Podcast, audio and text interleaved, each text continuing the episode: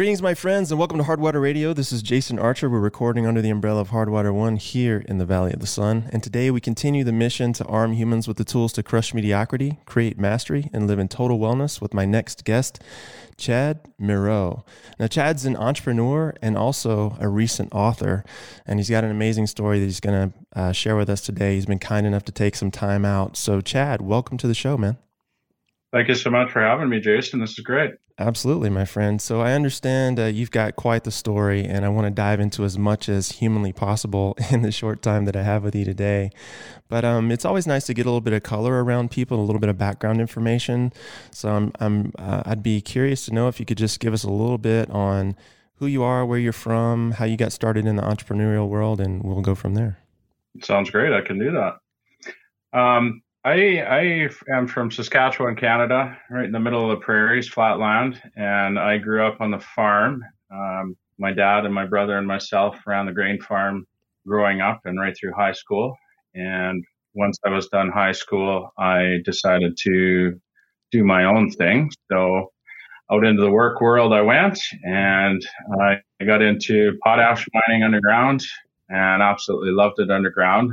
Um, my mind wasn't sparked though. It, did, it didn't really do it for me as far as lighting a fire underneath my butt every day. So I decided to, to head out on my own and I got into real estate and started buying a couple of companies and started fixing roads. So um, my, my journey went from farming and mechanically inclined into potash mining and then into fixing roads and eventually car parts. Um, so, you know, the saying goes toilets and tenants and mixed that with all the other things I had going on. So life, life was very, very busy, um, very rewarding, fulfilling, and, and seemingly going incredibly well for me. Absolutely. Well, as as you know, my wife is Canadian, and I think the first time I heard the word potash is when I visited Alberta, and I don't even remember the context of the conversation, but uh, what is potash for everyone out there who's wondering what that word actually means? Essentially, farmers um, spread it on their land as as fertilizer. It's fertilizer mm. all across the world for, for farmers. Right on, my friend. Now, did you come from an entrepreneurial family, or was that something that you uh, sort of developed on your own? It was something I developed on my own. Essentially, my my dad ran the farm, and he was actually a pharmacist as well. So he had a little bit of the the entrepreneurial spirit. I would I would suggest. Um, for me, in my early twenties, I was I was kind of bored. I, I started reading about economy and stock market and running businesses, that sort of thing. So it, it became my passion to learn about businesses and how it worked. Um, I knew I knew eventually I'd get to that. For sure. When when you look back on those years, are there any particular uh, books or mentors that stand out to you? Oh, absolutely. Uh, Think and Grow Rich, Robert Kiyosaki was um, kind of my eye opener, if you will. And Napoleon Hill's work, um, I think the guy was brilliant for his time. And you know all the successful people that he interviewed and and got their take on what it's like to run a business and how to succeed in it really spoke to me and filled filled my burning desire to to go after something like that. Um, so the combina- combination of those two books really got me excited about real estate, wanting to get into that kind of stuff. So that's that's where I got my start. Yeah, I remember uh, talking to pretty much everyone I've ever spoken to about the business world or the financial world, and I always mention uh, Rich Dad Poor Dad. I always uh, mention pretty much any of Kiyosaki's uh, books. You know, Cash Flow Quadrant. You know, you name them, I've read them all. I'm just curious what your biggest takeaway was, because uh, I remember my lightning, my sort of lightning flash moment when we was talking about leverage and making money as a kid, you know, like manufacturing coins in the backyard kind of a thing? What was it that, that sort of sparked your interest? For me, it was uh, OPM, other mm. people's money. The way he explains, you know, starting a business or buying properties with other people's money, whether it be private investors or, or, you know, banks, lenders, that sort of thing. I, I sort of blew my mind wide open as far as, oh my gosh, the opportunities are endless when you think of it from that way. So that that's really what fired me up. Nice. Do you did have you structured most of your deals that way, like coming out of uh, you know uh, the financial side using uh, bank money or investor money? Yeah, I've used a combination of of all of those teachings um, to not only start businesses but to grow them, um, to you know to, to, to, keep, to keep them running essentially. Anytime there's funds that are needed for something, uh, whether banks help out or private money, uh, investors, uh, there's always there's always a way to make it happen. So yeah.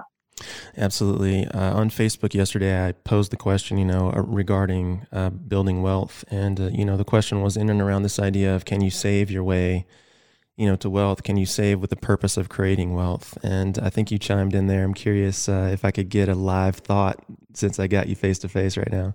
Yeah, I think it was, um, if I remember right, I basically said I don't really save a whole lot of pennies. Mm-hmm. I, I put my money to work.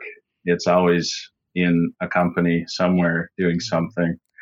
Um, the only time I might save money is if there's a down payment needed on something and I can make that happen in a short period of time but otherwise, uh, creating creating assets that you know have an income at, at the end of the day is is what it's all about for me. For sure, and you know, as that relates to you know, sort of what's going on in the economy these days. I know, I know in the states there was just advertised inflation number of nearly seven percent.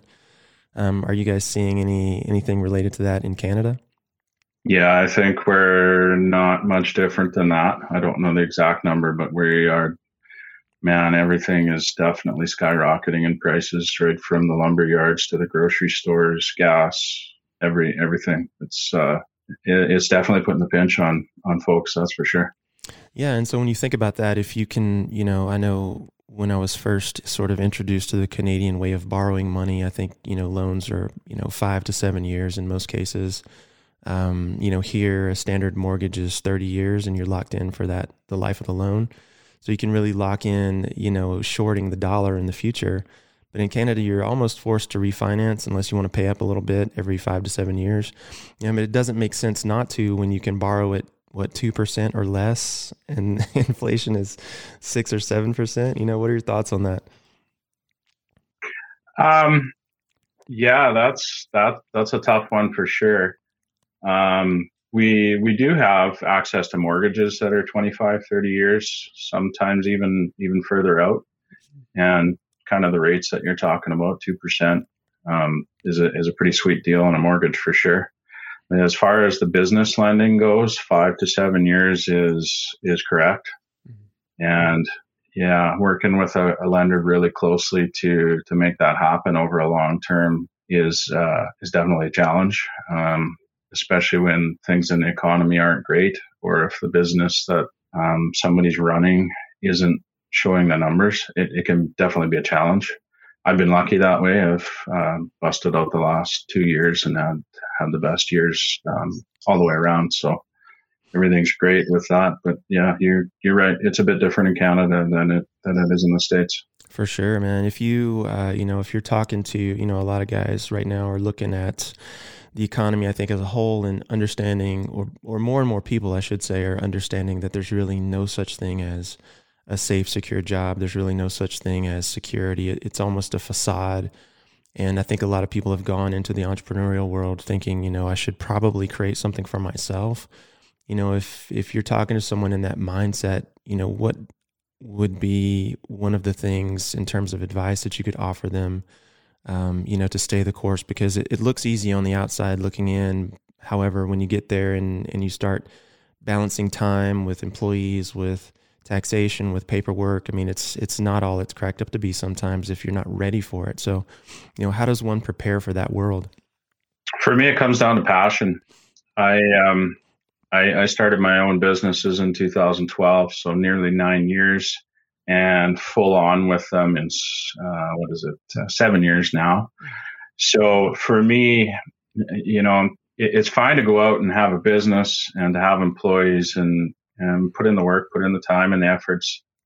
But at the end of the day, if you don't love what you're doing, what do you really have? Mm-hmm. And at the end of the day, if you don't love what you're doing, uh, I think it's a much much harder road to to head down and and find success in it. Um, if it doesn't excite you getting out of bed to do it, I think you got to renegotiate with yourself and figure something else out because that that's quite simply not going to work long term, in my opinion. Yeah, I think Steve Jobs said something to that effect, right? Because he said the reason that you want to be passionate about it is not because you want to just wake up excited, but it's just so damn hard. I think was his words. You know, it's so damn hard, right? Like if you don't love it, you know, you're gonna pay the price in lots of sleepless nights and worry. Absolutely, that's great. Yeah, he's uh, what a brilliant man for sure. For sure, yeah, absolutely.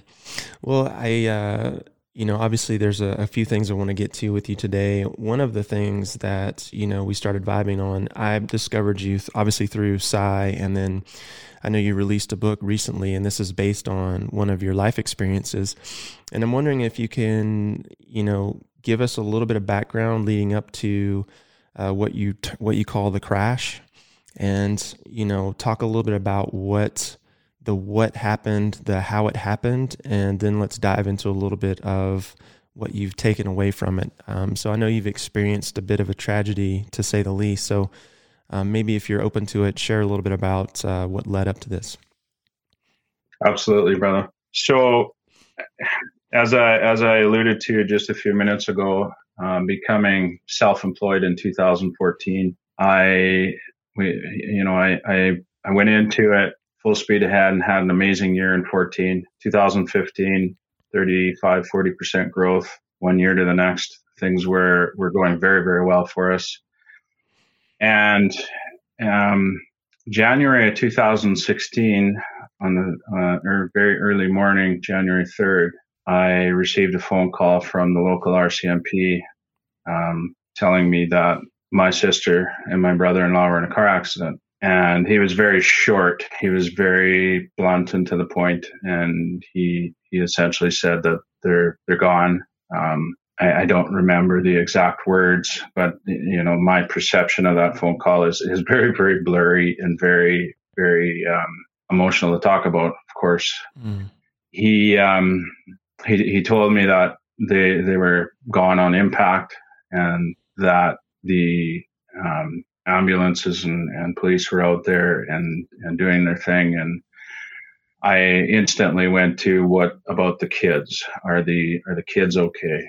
Um, my niece and nephew five and two at that time were in fact in the same car, and the officer shared with me that um, my nephew was also pronounced dead on on scene, and that my five year old niece um, was going to or was at the hospital. Can't remember 100%. Um, but that he didn't think it looked good.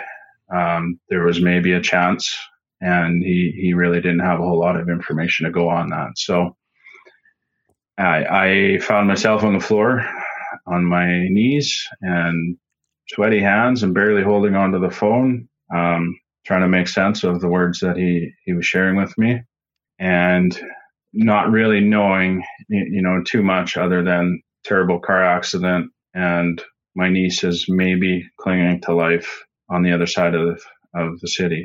Um, this was just out of Saskatoon.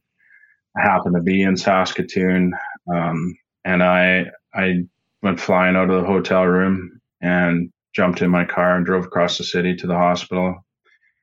And I I learned that they had worked on my nephew for for quite some time, trying to revive him, trying to save him. And when I walked through the door in the the NICU, they um, they had him in a room, and my brother-in-law's parents were there just before me, and I had an opportunity to to at least see him. He didn't he didn't he didn't look good. Um, they had the little breathing apparatus on his mouth where they're pumping the air into him. And I, um, I heard not too long after I got that, got there within a few minutes that he too was, um, was gone and there was nothing to, to do to help. Um, and, you know, that sort of confirmed what the officer had told me on the phone that there's, uh, something horrible, horrible happening. And my sister was my best friend. My sister and I talked nearly daily. Um, she knew everything that was happening in my life, and I knew everything that was happening in her life. And those two kids, my my niece and nephew, were um, very close to to me and my family. We saw them all the time. Um, it was just after Christmas. We spent a lot of time with them over the Christmas holidays. And the last time I saw them was December 27th. We were at the bowling alley doing a family family get together. So, you know, less than a week later, to walk into a hospital room and see little man just lifeless and cold and uh, just absolutely brutal. Shook me to the core, mm. and I um I held him, and I don't know how long I held him. I uh, you know, possibly two hours before the next set of family members arrived to um, see what was going on and see see where McGuire was. Um, and you know, just holding him and feeling how cold he was and seeing him turn blue. Oh man, that's uh, it's an undescribable feeling, and I um I didn't know what to do. I didn't know how to feel. I didn't know what was next. I wondered where Cameron was, my my five year old niece, and she was just across the hall in NICU. And at some point, I did go across the hall to see her in her room and hooked up to every every medical machine you could think of. And we learned that she was quite possibly brain dead. Mm. And the machines she was hooked up to were breathing for her and keeping her alive till they could um, do all the necessary tests to to see if that was in fact the case. Mm. So my my mind is quite blurry on those events that day. I don't know if that was hours later, a half a day later. Um, I don't really know, but at some point later in that day, um, a team of, of experts came into the room to to do all the tests that's required to see if there's brain function. I stayed in the room and held her hand. I was right next to the bed when when they performed those tests, and um, again, terrible terrible experience of, of you know seeing somebody you really love and they unhook the machines to see what her body does and, and whether her brain takes over or not. Um, terrible. They um, they pronounced her brain dead, and they did a second test. A uh, different team of of experts come in, doctors, and they do essentially the same thing, um, just to confirm. And once we learned that that was factual and she was in fact uh, brain brain dead, then the discussion became okay. Uh, since since she was on all these machines, we can possibly look at donation for her organs, and we did that. Um, pretty amazing to have two families standing in a room making a decision whether or not to do that, and it was um, literally 90 seconds a resounding yes. Um, Cameron was the most energetic five year old little girl with the biggest smile and the biggest heart. And we we just knew that if that energy could could help somebody else, then of of course we would do that. So we did. And from there it's the what I call the grief fog of not really knowing what the heck happened in the next few days or or how it all played out. But we we put together the most amazing tribute of love. Um, we we we coined it that and we called it that rather than a funeral. And 1,200 people showed up to the hall. It was uh, unreal. It was awesome. And um, we we learned in that first week that it was a, a drunk driver that T-boned them hmm. um, just after midnight. It was about 1 a.m and there happened to be an officer traveling down that highway um, close enough that he was literally on scene in uh, under a couple of minutes. He sort of saw um, the, the end of it, if you will, and um, he uh, he was actually in the hospital and told us what he saw.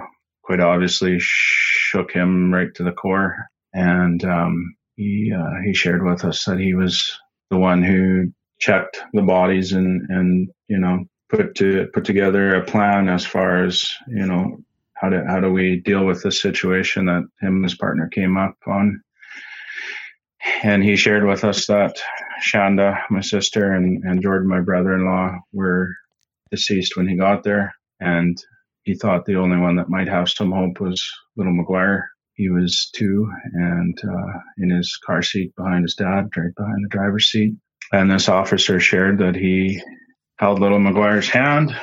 And um, it's kind of the last thing I remember about him sharing with us because that, that stuck with me, has stuck with me um, all the way through in the last six years. Wow. Um, yeah. That's amazing. I can't even imagine what you must have felt. You're, you know, so it sounds like you were basically living, you know, a pretty normal, happy, successful life. And then all of a sudden you get a phone call out of the blue one morning and you lost four lives in one morning. Incredible. Yeah. Incredible. So, what are you thinking at this point? I mean, you, uh, I would imagine it'd be kind of hard to go back just to, you know, normal life at this point. You know, I mean, you, you had mentioned that you and your sister were really tight. I'm assuming you and the rest of the family were pretty tight as well. You know, I mean, how does that how does that impact just how you move through your day? My short answer is is in every way possible. Um, I I I found it hard to put one foot in front of the other. I found it hard to remember to eat. Um, simple daily tasks that we take for granted we do on autopilot. I didn't do. I didn't. I didn't even think about it. Um, they they had food for us in the hospital. I didn't even know it was there. I I totally forgot that we had done that. Like it, for me, my memory was was was horrible. I I had to ask my kids, um, you know, what time is hockey practice and what day do I got to pick you up from where, and lean on our inner circle of people around those kids as far as I, I was not remembering those things. There was days I forgot to pick my kids up from school. Really? There was days that I'd be feeding my kids supper and a phone would ring and say, Hey, aren't you coming to hockey practice? I just, I just would miss it. I'd forget about it. My mind was somewhere else. Short term memory was shot. So, you know, you're exactly right. Going from two years of, of feeling like things were successful and running well and family life was good and business life was good to in an instant all of it is upside down. All of it is you know seemingly floating in the wind like a feather. It's it's all up in the air.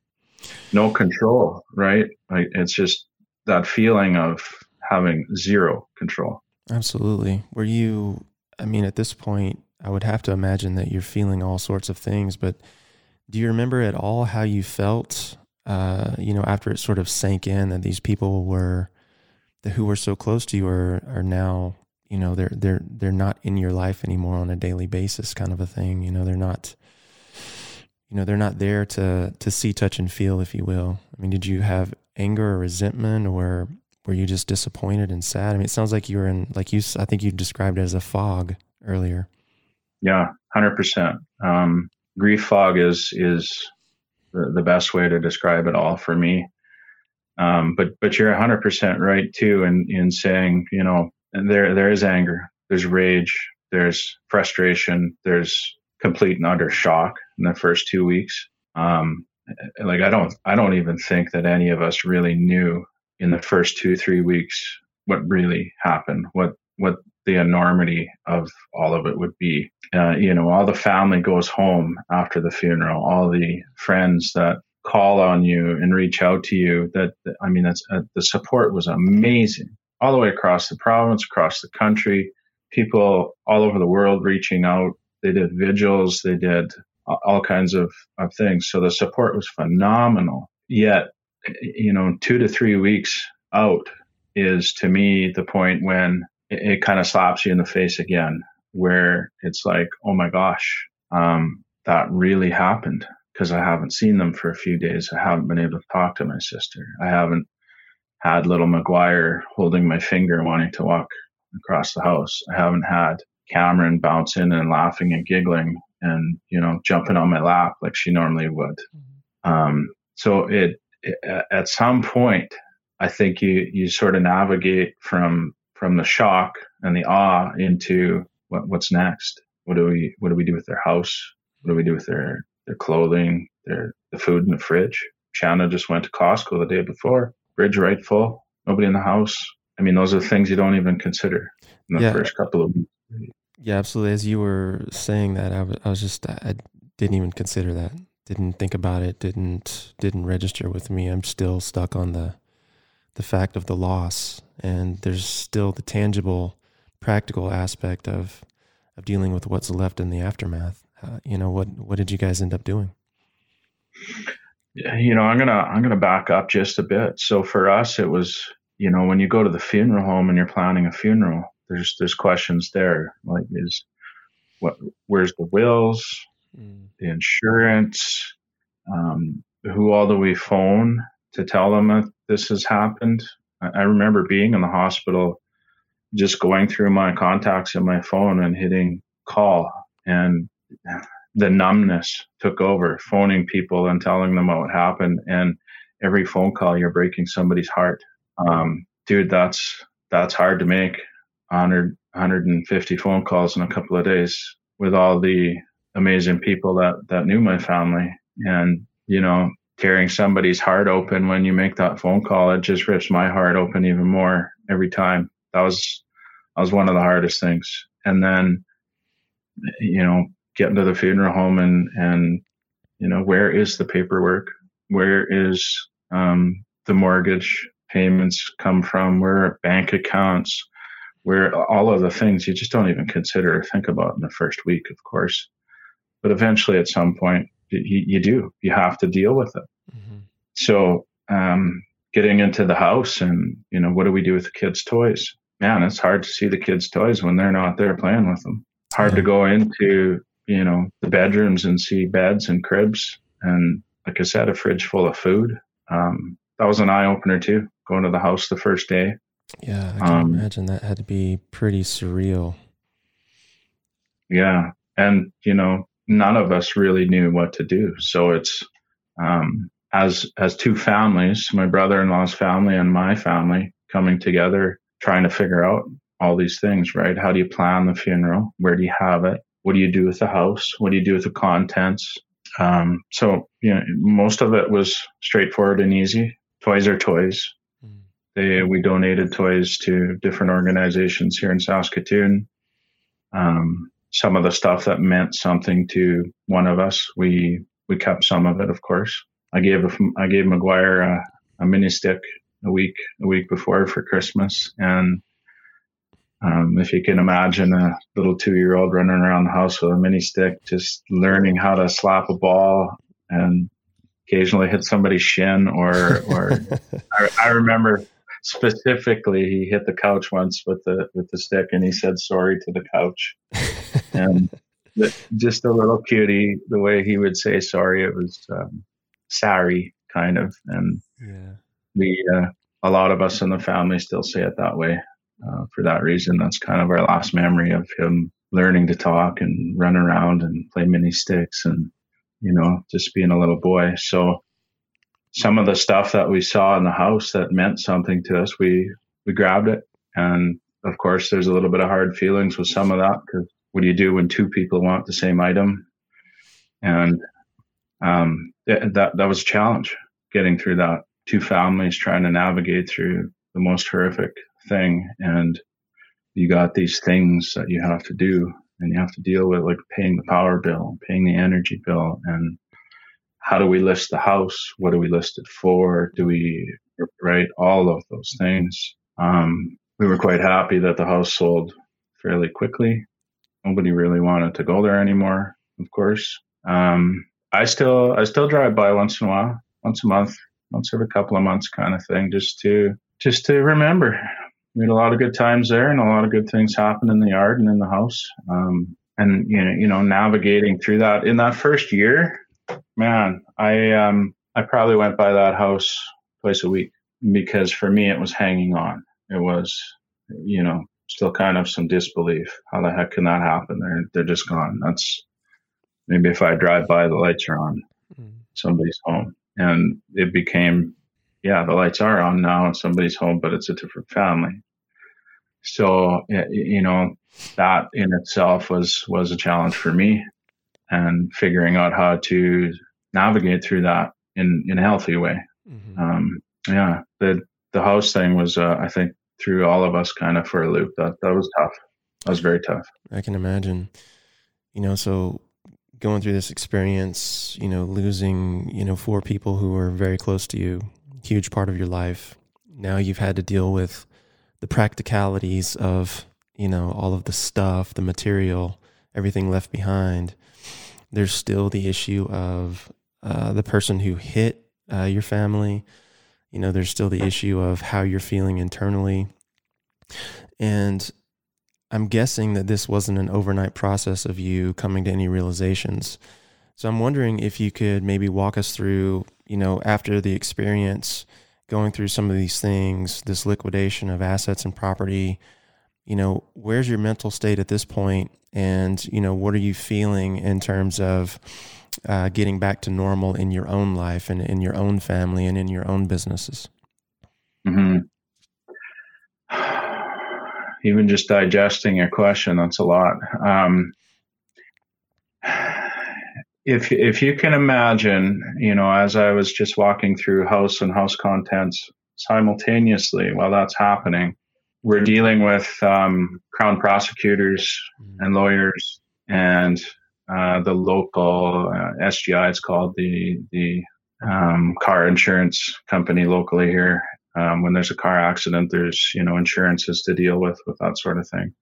So dealing with all of that all simultaneously, learning that she's in in prison, learning that she was in the drunk tank the first night, learning that she got out of her car with not a scratch and she was looking for her phone and she thought she got hit she thought somebody hit her. Um, learning about all that, and you know, sort of from there transi- transitioning into um, the announcement that the local RCMP had laid charges and that it was three causes of death because Kamryn was still on life support for the first day and you know that changed to four counts of everything the next day and you know hearing all of that um, I didn't really turn the TV on um, for the first couple of days.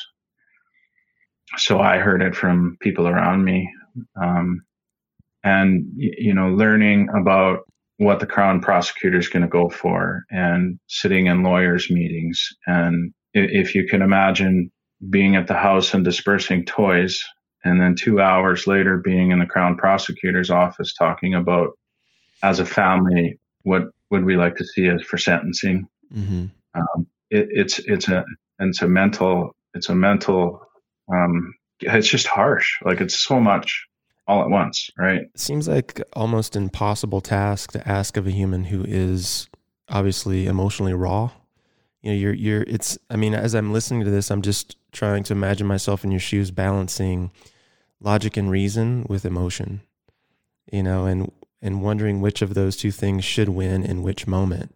Right? Because mm-hmm. on some level you have to maintain some semblance of civility and you want to be a good human being and you want to take care of all your responsibilities and also make sure that on some level you see uh, you know some semblance of justice if there is such a thing in a situation like this which probably isn't you know and then balancing that against the emotional side that's probably just really raw and you know like you said frustrated angry all of those things you know on some level it's almost like in that emotional state, you're asking someone in in this in the case of prosecuting someone else, it's almost like, you know, how can that person make a logical, reasonable decision when they haven't even finished processing what happened? You know, it's almost like you're asking for vengeance in a way. You know, how how do, what's your take on that, having survived and been through that? Yeah, I I would agree with you that it's you know when you're when you're that emotionally raw and you're that hurt and you're that beat up, it is it is hard. It is so hard to make you know informed decisions or have opinions on something that mean so so much. So it's um, it, it was definitely one of the most challenging things I've ever experienced and been through in my life. And you know, the combination of those things and throwing in also being an entrepreneur and running my own businesses at home, I uh, I checked out. I wasn't there. Mm-hmm. I leaned on employees to do the best they could do. I was running a road crew at that time and beautiful sunny days, and I'm not there. I'm in the city dealing with lawyers. I'm in the city dealing with with uh, house contents, or you know, some days I couldn't put one foot in front of the other, and I would tell the guys to go home, even on days we should have been working. Or I'd go hang out at the golf course to try to find some mental clarity, or even just a piece of it. Um, so you know, businesses were were definitely not run properly during that period of time. My life with my kids not run properly at all. I um, had to lean on on other people definitely to help me out. Um, but yeah, as far as the sentencing goes, and you know, what are we going to go for for sentencing and time and how that might all work? They they they gave us a lot of guidance. They suggested, you know, we can do this or this. Uh, what do you guys think? And you know, I agree with you. When you're that emotionally charged and hurt, um, you sort of have to rely on the people that are experts and, and know what they're doing. And um, whether we liked it or not, whether we agreed with it or not, some of us spoke our opinion, some of us didn't. And um, you, you move on. You have to move on. Yeah, for sure. I mean, I, I, you know, I, I, have a bit of an understanding of what it, the process looks like here in the states, and I'm, I'm guessing it's probably very similar there. But, you know, at the end of the day, when a drunk driver has, you know, t-boned another car, basically caused the deaths of four people at this at this point, you know, what is that person facing? You know, what what do the penalties look like for someone who uh, commits something like that? I think here in the states, it's basically vehicular manslaughter. It's you know like a it's akin it's almost akin to murder in some sense. Very similar here in canada. Um, and of course the severity and the complexity of of uh, these sorts of cases uh, can be very different across the board. Um, they basically go on how you know other people were prosecuted based on you know similarities as in did did they take one life two lives three lives four lives that sort of thing as harsh as that sounds, um, that's sort of what they go by. And at the end of the day, she she was sentenced to ten years, mm. and uh, of course that's that comes with a whole realm of thoughts and feelings and and shock and disbelief and hurts and pains. Um, and everybody takes it differently, of course. Um, I learned really quickly that everybody grieves differently. Everybody thinks about the sentencing differently. Um, and even being in court, hearing uh, the drunk driver, Catherine McKay, read read her statement, everybody thought about that differently and dealt with that differently. Um, we all had our opportunities to read our victim impact statements. And man, oh man, if you want to see a courtroom full of tears, uh, that's uh, that that definitely did it. Um, I'm curious, man. What did um, you said her name was Catherine? What did Catherine have to say for herself in court? You know, what I'm just I can't even imagine what I would say if I were in her shoes. So we we all um, there there's a few court cases uh, leading up to the sentencing, as in she was supposed to appear in court to hear about her um, about um, you know where they were putting her and for how long, and then when was actual sentencing happening. Um, and she she never appeared. It was always over Zoom from the jail cell. And we went a couple of times to those, and we're we're disappointed we didn't see her face to face. I think some people thought, you know, if you if you could shoot daggers at somebody with your eyes in court, um, people had those thoughts definitely. Uh, and then when she didn't show, it was just on on Zoom or or via satellite video. Um, some of us were disappointed uh, she wasn't actually physically there.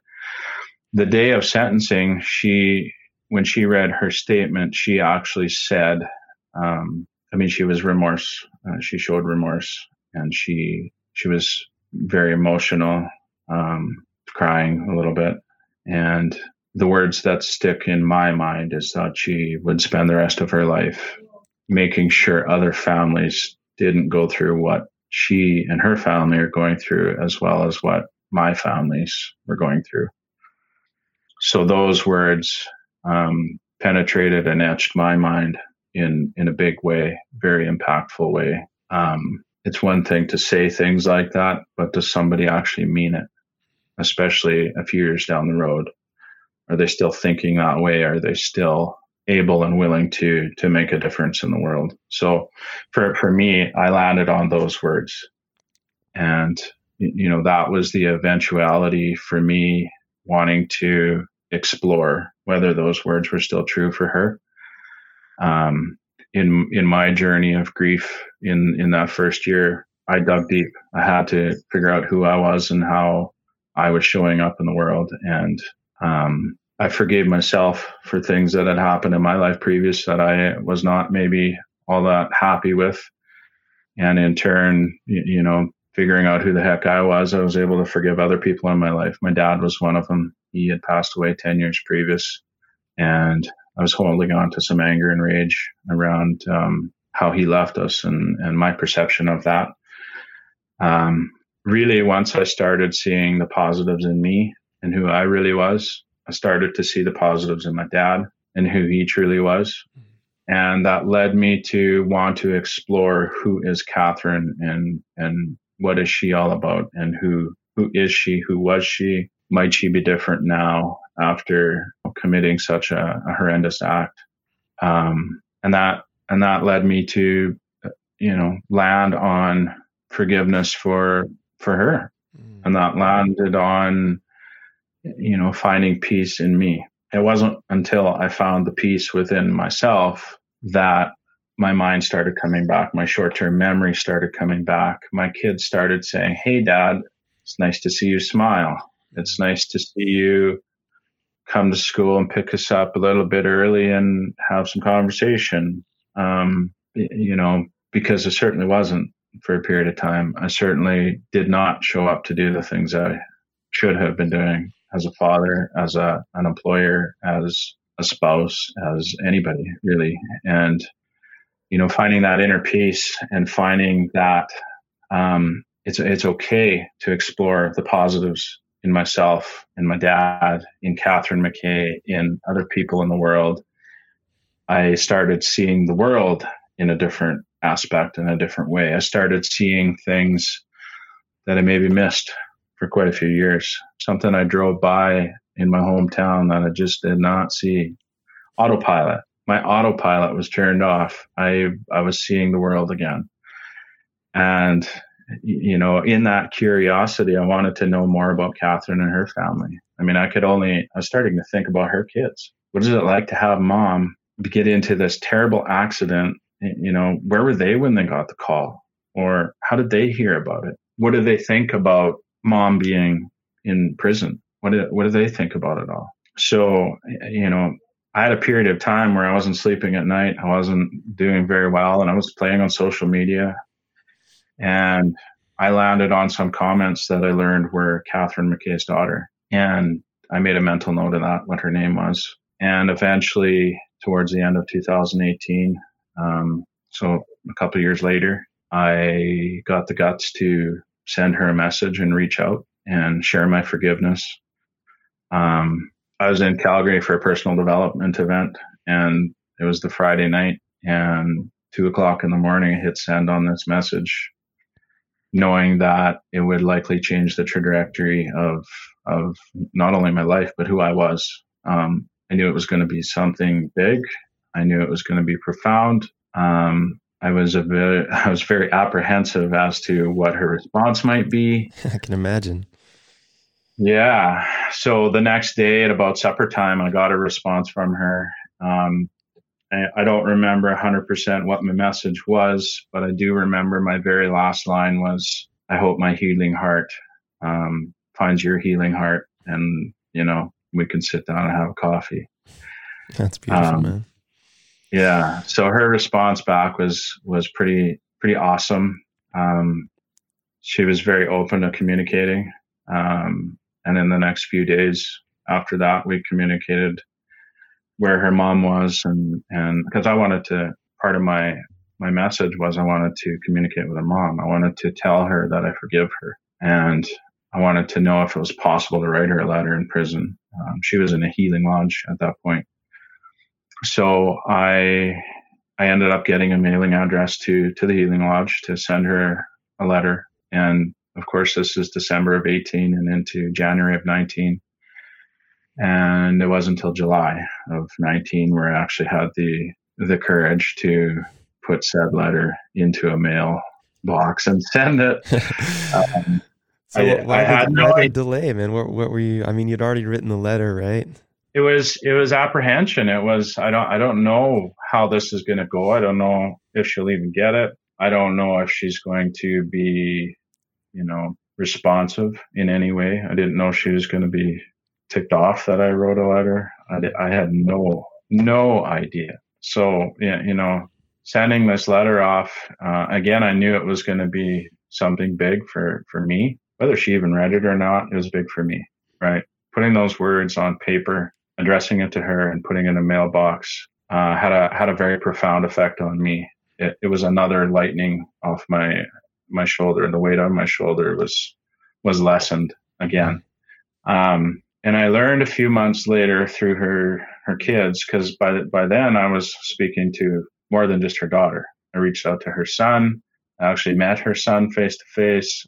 I met her daughter face to face, two of them actually. What was that um, like? Uh, were you had, you had, you met them before or no? No, not even at court or anything. Um, we suspected that some of the people in the room might have been family because they looked a lot like Catherine. Sure.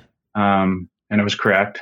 Uh, two of her daughters were actually there, and they didn't make it through the entire session. They got up and left. Um, partway through because it, I mean, reading victim impact statements and hearing everybody crying and it's a lot, especially when your mom is the one on the other side. Um, but yeah, meeting. So I met I met one of her daughters uh, at a bakery in the little small town that she lives in. And, you know, same thing, apprehension. What the heck is this going to go like? Am I crazy for doing this? Um, lots of those things self talk, self doubt. Um, but I'll tell you, I've never had um, an experience like that ever in my life. Sitting down with the daughter of of the woman who was incarcerated for killing my family. Mm-hmm. She had two little kids the same age as Kamryn and Miguire, and she told me numerous times. She said, "I don't know how you can forgive my mom. Um, those kids were the same age as my kids.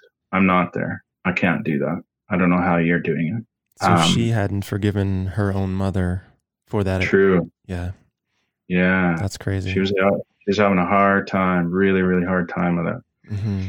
So if you can imagine two strangers in a coffee shop having a having a, a coffee that got ice cold because neither of us took a sip because we're both really nervous and have no idea what's going to happen. And a half an hour into it, holding hands and having just the beautiful conversation about life and kids and you know the best way for me to describe it is healing hearts mm. just sitting at the table um, in their healing journey. And uh, you know a grief journey because she she she was grieving the loss of her mom in a way right? Mm. he she she's um she's gone away. She's incarcerated. You can't phone her. You can't go see her. You can't you know communicate with her like they were previous. So she she was going through a lot too and to land on this amazing conversation heartfelt um, and both leaving there with just the biggest hug ever.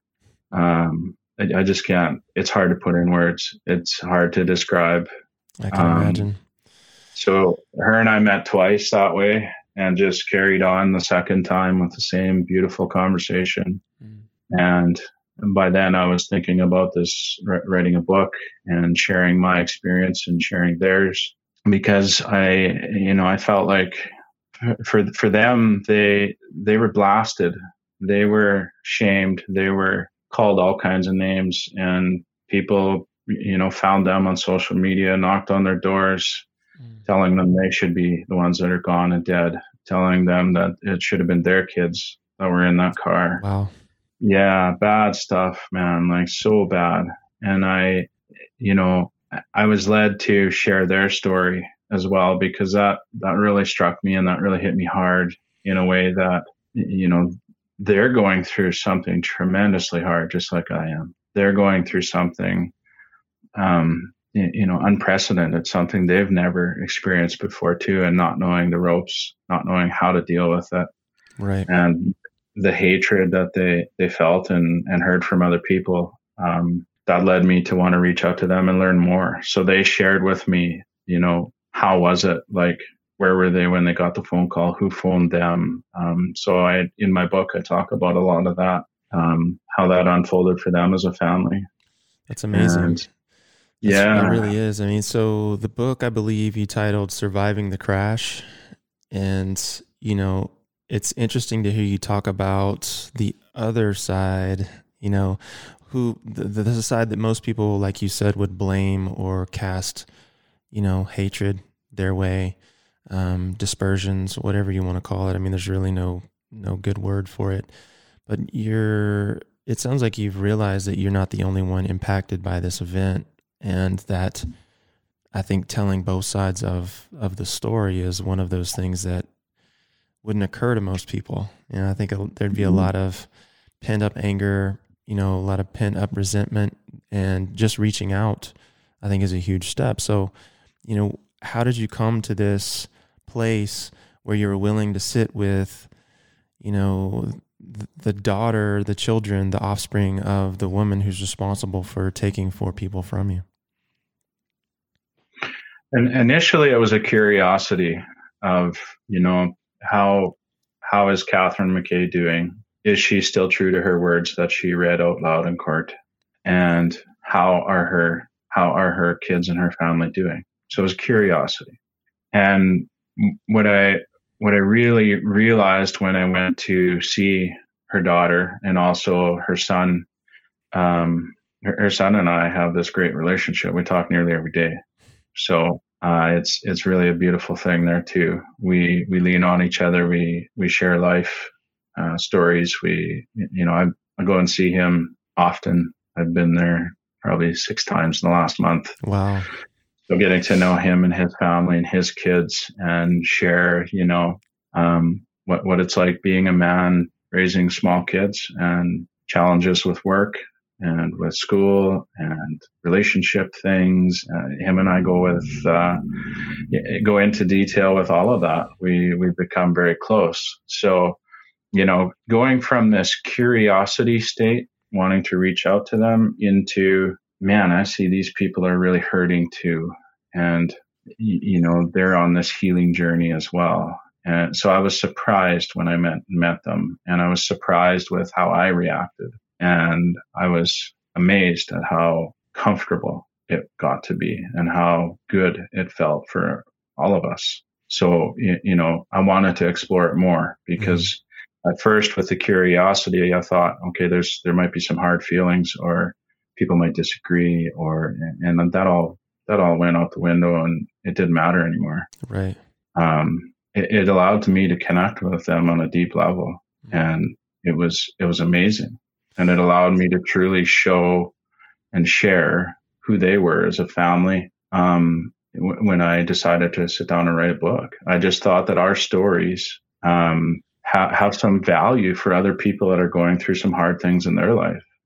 And you know, I feel like when we have this amazing human connection with other people, regardless of what we're going through, that can help somebody else when we share it that can help somebody else when we talk about it, when we're open about it. Um, and that's that's really what was resonating with me, and that's really what led me to, to to stay the course and keep going with it. It's so interesting to me that you were willing to entertain both sides of the story. I just I don't find that that would be something that most people would consider, and it seems to me it's very sort of Clint Eastwood, Flags of Our Fathers versus Letters of from Iwo Jima, right? Like to two sides of the same story. Um, and I think that this idea that uh, if someone wrongs you, that you're supposed to hold on to that for life, and then everyone in their circle and your circle who was impacted by this should hold on it and onto it and create this massive vendetta and you know just sort of propagate this negativity into the world is more common than not. And um, to get to this place obviously shows a tremendous amount of empathy, but it also shows a tremendous understanding of the concept of forgiveness And this seems to be a recurring theme throughout your story. So I'm wondering if you could maybe shed a little bit of light or your perspective on really what it means to forgive someone or to forgive yourself so that you can then interact with someone who potentially could have wronged you in some way. Mm-hmm. It's a it's a very very hard question to to really nail down and answer. Um, but for me, forgiveness has allowed me to to you know come to terms with a lot of things in my life, and for forgiving other people for things that have happened you know to me um, in a negative way. Uh, to to get to that, I explored the things that I've done to other people that maybe negatively impacted them or negatively impacted me. Um, exploring, you know, you know, how can I make things right? How can I go out into the world and do things better, be the best version of me? Um, and, you know, coming to peace with all of those things. Um, you know, it's, it's, it, like I said, it's a very hard question to answer. Um, I basically, so getting to the point where we realize that everybody makes mistakes. Everybody has some sins. Everybody has some things they're not proud of. And once I landed on the fact that, you know, we all make mistakes and we're all not perfect, that allowed me to really analyze people for the good things they've done, for the positives they've placed on this planet. And, you know, when I really dove into Catherine McKay, reading stories about how she helped um, lots of people in her in her work environment and learning from her kids who she was when they were growing up and the people that she was able to help and the people that she helped get their GEDs. She helped people steer away from drugs and alcohol. She helped people, you know, in relationship issues and, you know, learning those things for me were, I mean, that was super powerful for me because it allowed me to focus on, okay, this person has a lot of good in them this person has a lot of really great qualities. And, you know, if she was that way 20 years ago, I got to believe that she's still that way today. That's still in her. And, you know, that was a big piece for me for forgiveness in that, you know, really seeing people for their true, their true essence, their, their, their beliefs, their great positive things that they do. Did she make a horrible, horrible mistake and, and have some drinks and get behind a wheel?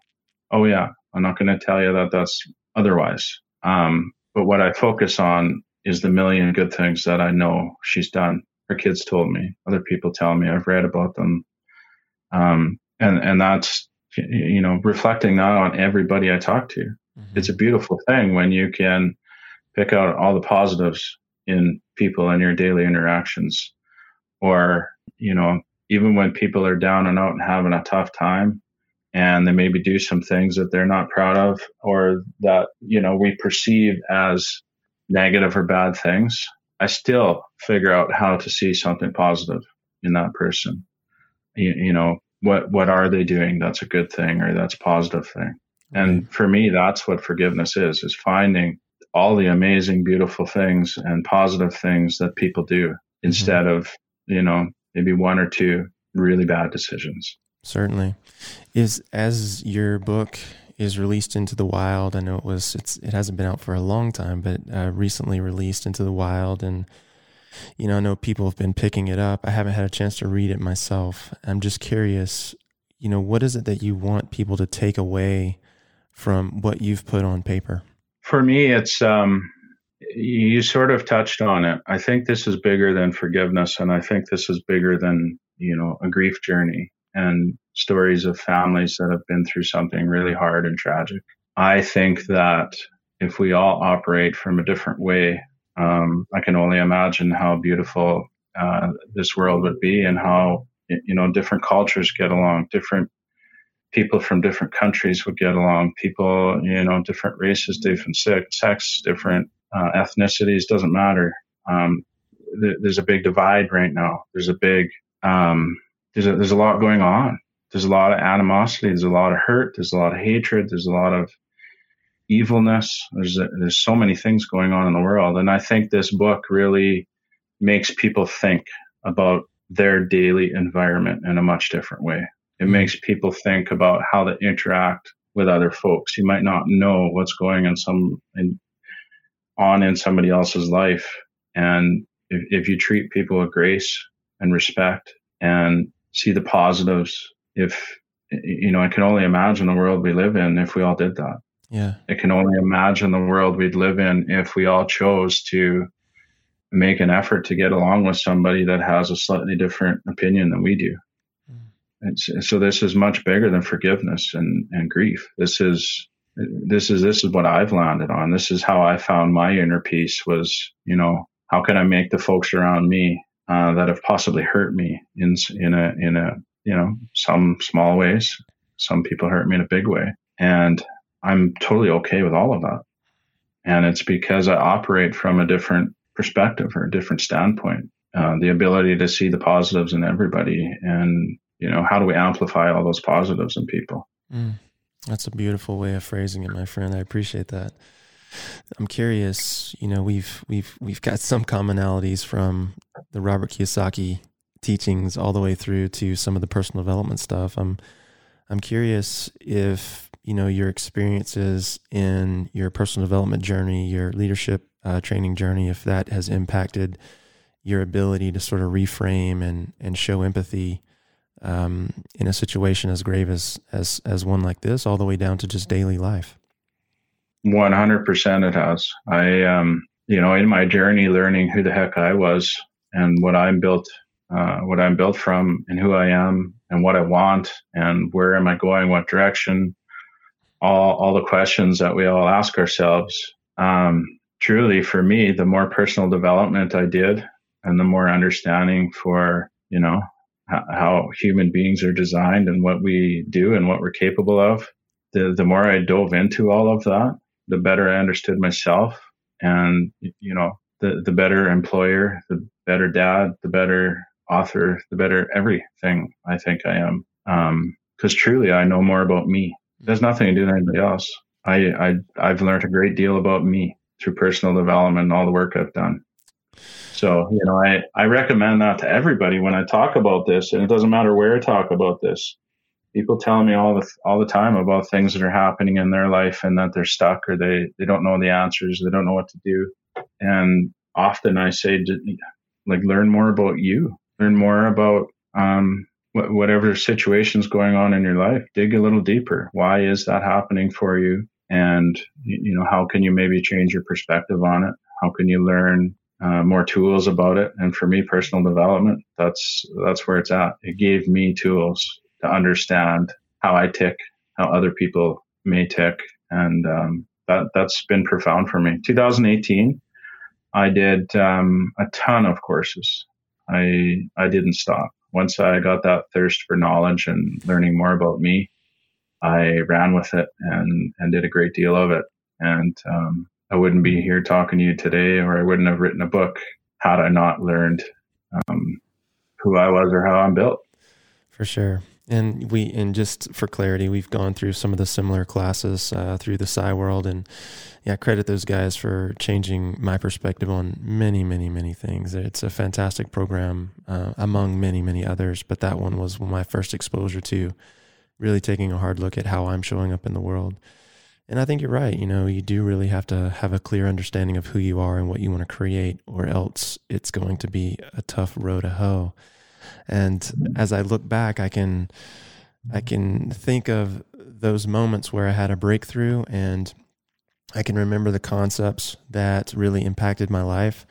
And I'm curious when you look back on your experiences in the personal development world, the leadership development world, what are some of the things that stand out in terms of what you took away that really impacted the way that you show up in the world? Um, the the single biggest takeaway for me was being open and honest with how I was doing and how I was feeling and sharing that. Um, there were times where I grabbed the mic and I started talking and people started crying I started crying. I learned how to get in touch with my emotions. I learned that my words have have uh, have some value. I didn't value my words um, until I went through some of those experiences. I didn't know that me sharing openly and honestly with how I was feeling how I was doing would connect so deeply with other people. Um, and and since I realized that, and I grab the mic more often, and I talk more often, the more people really connected to what I had to say, and you know, especially when I was talking about the story of of you know finding forgiveness after such a horrible thing happening in my life. Um, I had I had people coming up to me in tears afterwards and saying I've been stuck on wh- whatever the case might be in something in their life for many many years, and telling me that I just gave them hope, or telling me that I just gave them some tools to try to use when they get home. That's really what landed the hardest with me and really was my biggest takeaway was that my voice has has value for mm-hmm. other people and that possibly my story could be somebody else's guidance or somebody else's hope um, i've i've had about 800 850 books go out the door and that's the one word that i hear the most often is hope mm-hmm. people are reading it and saying wow um, you've really given me hope and uh, that that's awesome like you know, I had some apprehensions when I printed the book and, you know, I had them in my hand and I thought, oh my gosh, this is really a real thing now. Um, I'm feeling very exposed. Uh, the whole world's going to learn who I am and read about me. And I thought, my gosh, that's crazy. And as soon as I started getting the feedback, very soon, days, weeks, and people were just pouring their heart out to me, I thought, okay, this is um, this is awesome. Um, I, I think I'm making a difference. And now, so that was in July when we printed and, and started putting them up into, into the world. Um, you know, months, months down the road now into December, and the feedback every day, I'm getting feedback like that, and I, I love it. It's awesome. Um, I'm I'm grateful for the whole experience, um, and it's amazing how people are connecting to it in a lot of different ways. But I'm you know I'm gonna come back to hope. People are people are finding hope. It's great. That's amazing. That's amazing. That has to feel great. oh, There's no way it couldn't. You know, I mean, that's just let's just be honest. And I love what you had to say about stepping into your own voice, your own power, um, putting yourself, you know, out there to a certain extent. I mean, there's there's something to be said for the the idea of being vulnerable and sharing, you know, from a place of honesty. I think a lot of times people confuse vulnerability with weakness. And anytime I'm in the conversation with someone who is experiencing that or, or in conversation with myself when I'm experiencing that, I have to remind myself or others that vulnerability is actually a demonstration of strength, right? that um, you know if three guys go to the bar and there's a hot chick across the room the only guy that matters is the guy that walks over to her you know? All the other ones are just sitting there wondering how he came up with the strength to do that. But the truth is he put himself in a vulnerable position. He could be shot down he could be made fun of but every guy who watched him do that has respect for him because he put himself in a vulnerable position. And stepping into that place of power is something that we as humans, I feel like, can do a lot better job of. And I appreciate the fact that you're willing to share your story from such honesty and, and authenticity. Um, because the reality is, man, it, it gives other people permission to do the same. You got it right there. Yeah when people say hope, that's that's exactly how I how I see it. Is how you just put it. Is you know it it allows them to understand that their pain can be power. Absolutely, absolutely. Truly, we all have our pains, and I I really believe that that's our power too. For sure, for sure. So with that said, you know, knowing that you've had familial success, financial success, and now also seeing the flip side of that uh, with you know a tremendous tragedy, and now written a book and coming out of it, seeing the other side of it. You know, what does success look like for you in your life these days? Um, as a serial entrepreneur who made the leap from being the employee to the employer, I, I certainly was driven by business and, and finances and, and money. Um, 2016, when my life was flipped upside down, that that was completely erased from me. I'm no longer money driven or or you know anything financial really doesn't doesn't coexist with success in any way for me. Mm. For me, success is more in line with you know how can I make an impact in the world? How can I help people? How can I keep pouring hope into people? How can I um, make a difference on a bigger scale? Mm-hmm. You know, if I can if I can reach out to a few people and ho- help them one on one, what would it take to to you know help a hundred people next month and a thousand people after that? Mm-hmm. To, to me, that's success. Is is how far can my ripple effect and my reach go? Um, it's not really a measurable thing. There's no numbers attached to it. There's no there's no finances attached to it. It's, strictly you know the feeling I get. I can have a day where I feel like I helped even just one person, or I did the right things with my kids, or things are going really well with my spouse, or somebody came and picked up a book and gave me the biggest hug and had some tears and shared something that happened with them in their life. That's success. That that to me is a successful day, week, month, year. It's pretty simple. If I feel good, I'm successful. I love it, man. I love it.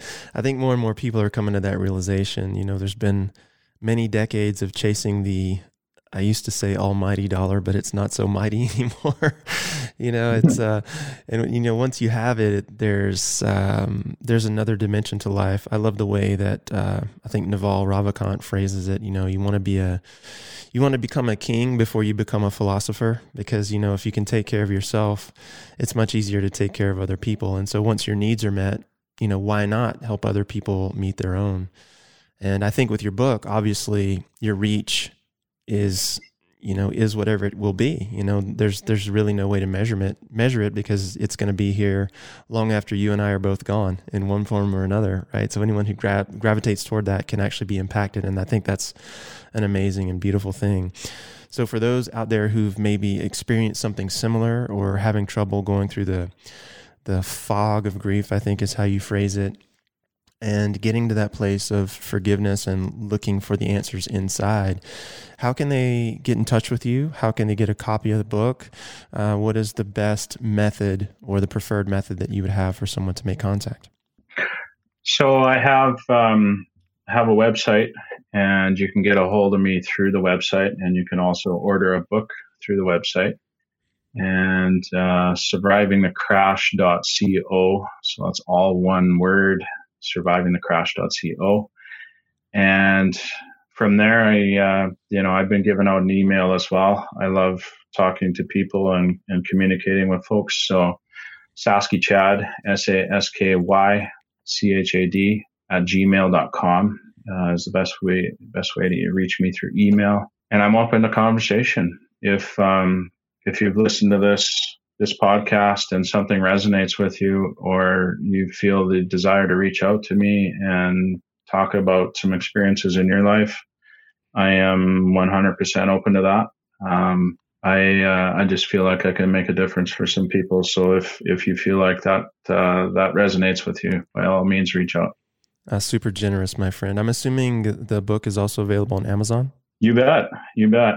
Uh, we, in fact, launched the ebook last week. So it's paperback as well as, as the ebook and just under surviving the crash, finding inner peace through forgiveness. And uh, uh, if that doesn't bring it up, just type in my name, Chad Miro. Fantastic. I'll get all that stuff linked up in the show notes. And my last question is generally the same and it has to do with wellness. I believe that, you know, there's more to it than showing up physically healthy, as I think you've demonstrated with the processes that you've gone through to get to where you are today.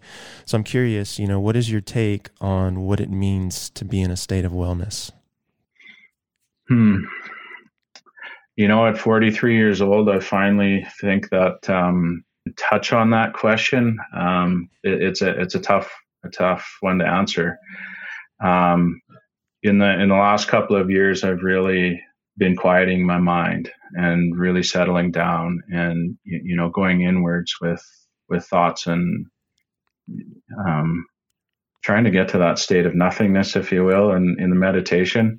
That's a tough one for me. However, it's it's all linked to the same thing. To me, it's um, just getting still with myself, getting still with the world, and um, believing that things uh, things that are meant to come way my way will, and you know we're all we're all in the same boat. Um, so instead of trying so hard to to achieve or acquire things, it's getting to that state of peacefulness and and you know that inner peace that allows it all to flow and come to me instead of me working so hard to go after and get it. Um, essentially, that's well-being in my in my mind. I mean, I success and well-being. I love it. I love it. Yeah, it's like exiting the chase, right? Like you don't have to chase, man. You can actually be chased, which is kind of nice, or you know, have things flow to you. I, I love the framing on that. So thank you for sharing that, my friend. I appreciate you. Beautiful. I appreciate it to you too, brother. Thank Abs- you. Absolutely, man. So there you got there you have it, guys. We've got uh, Chad on the podcast today. The book is called Surviving the Crash. We'll make sure everything is linked up in the show notes. So if you want to grab a copy, feel free to go there. And please, if you're the type of person who would love to speak to someone who has maybe been through what you've gone through or something similar, hey, take this guy up on his very, very generous offer to have a conversation. Trust me, Canadians are very easy to speak to. You'll love it. so until then, guys, on behalf of Chad and myself, we will see you in the next episode. Thanks for listening. That's going to do it for this episode of Hardwater Radio, guys. As always, thank you so much for listening. We appreciate you guys. And if you're vibing on this content, be sure and help us grow the tribe by liking, sharing, subscribing, and by all means, leave us a comment on your favorite podcatcher. Let us know what you like, what you dislike. And if you are someone out there who would like to tell your story, we are a collector of stories here. Shoot me a message, jason at hardwater.com or pick me up on social media uh, Facebook, Instagram, whatever works for you. And I'd love to have that conversation with you guys. Until then, this is Jason Archer signing off, reminding you to remember your future.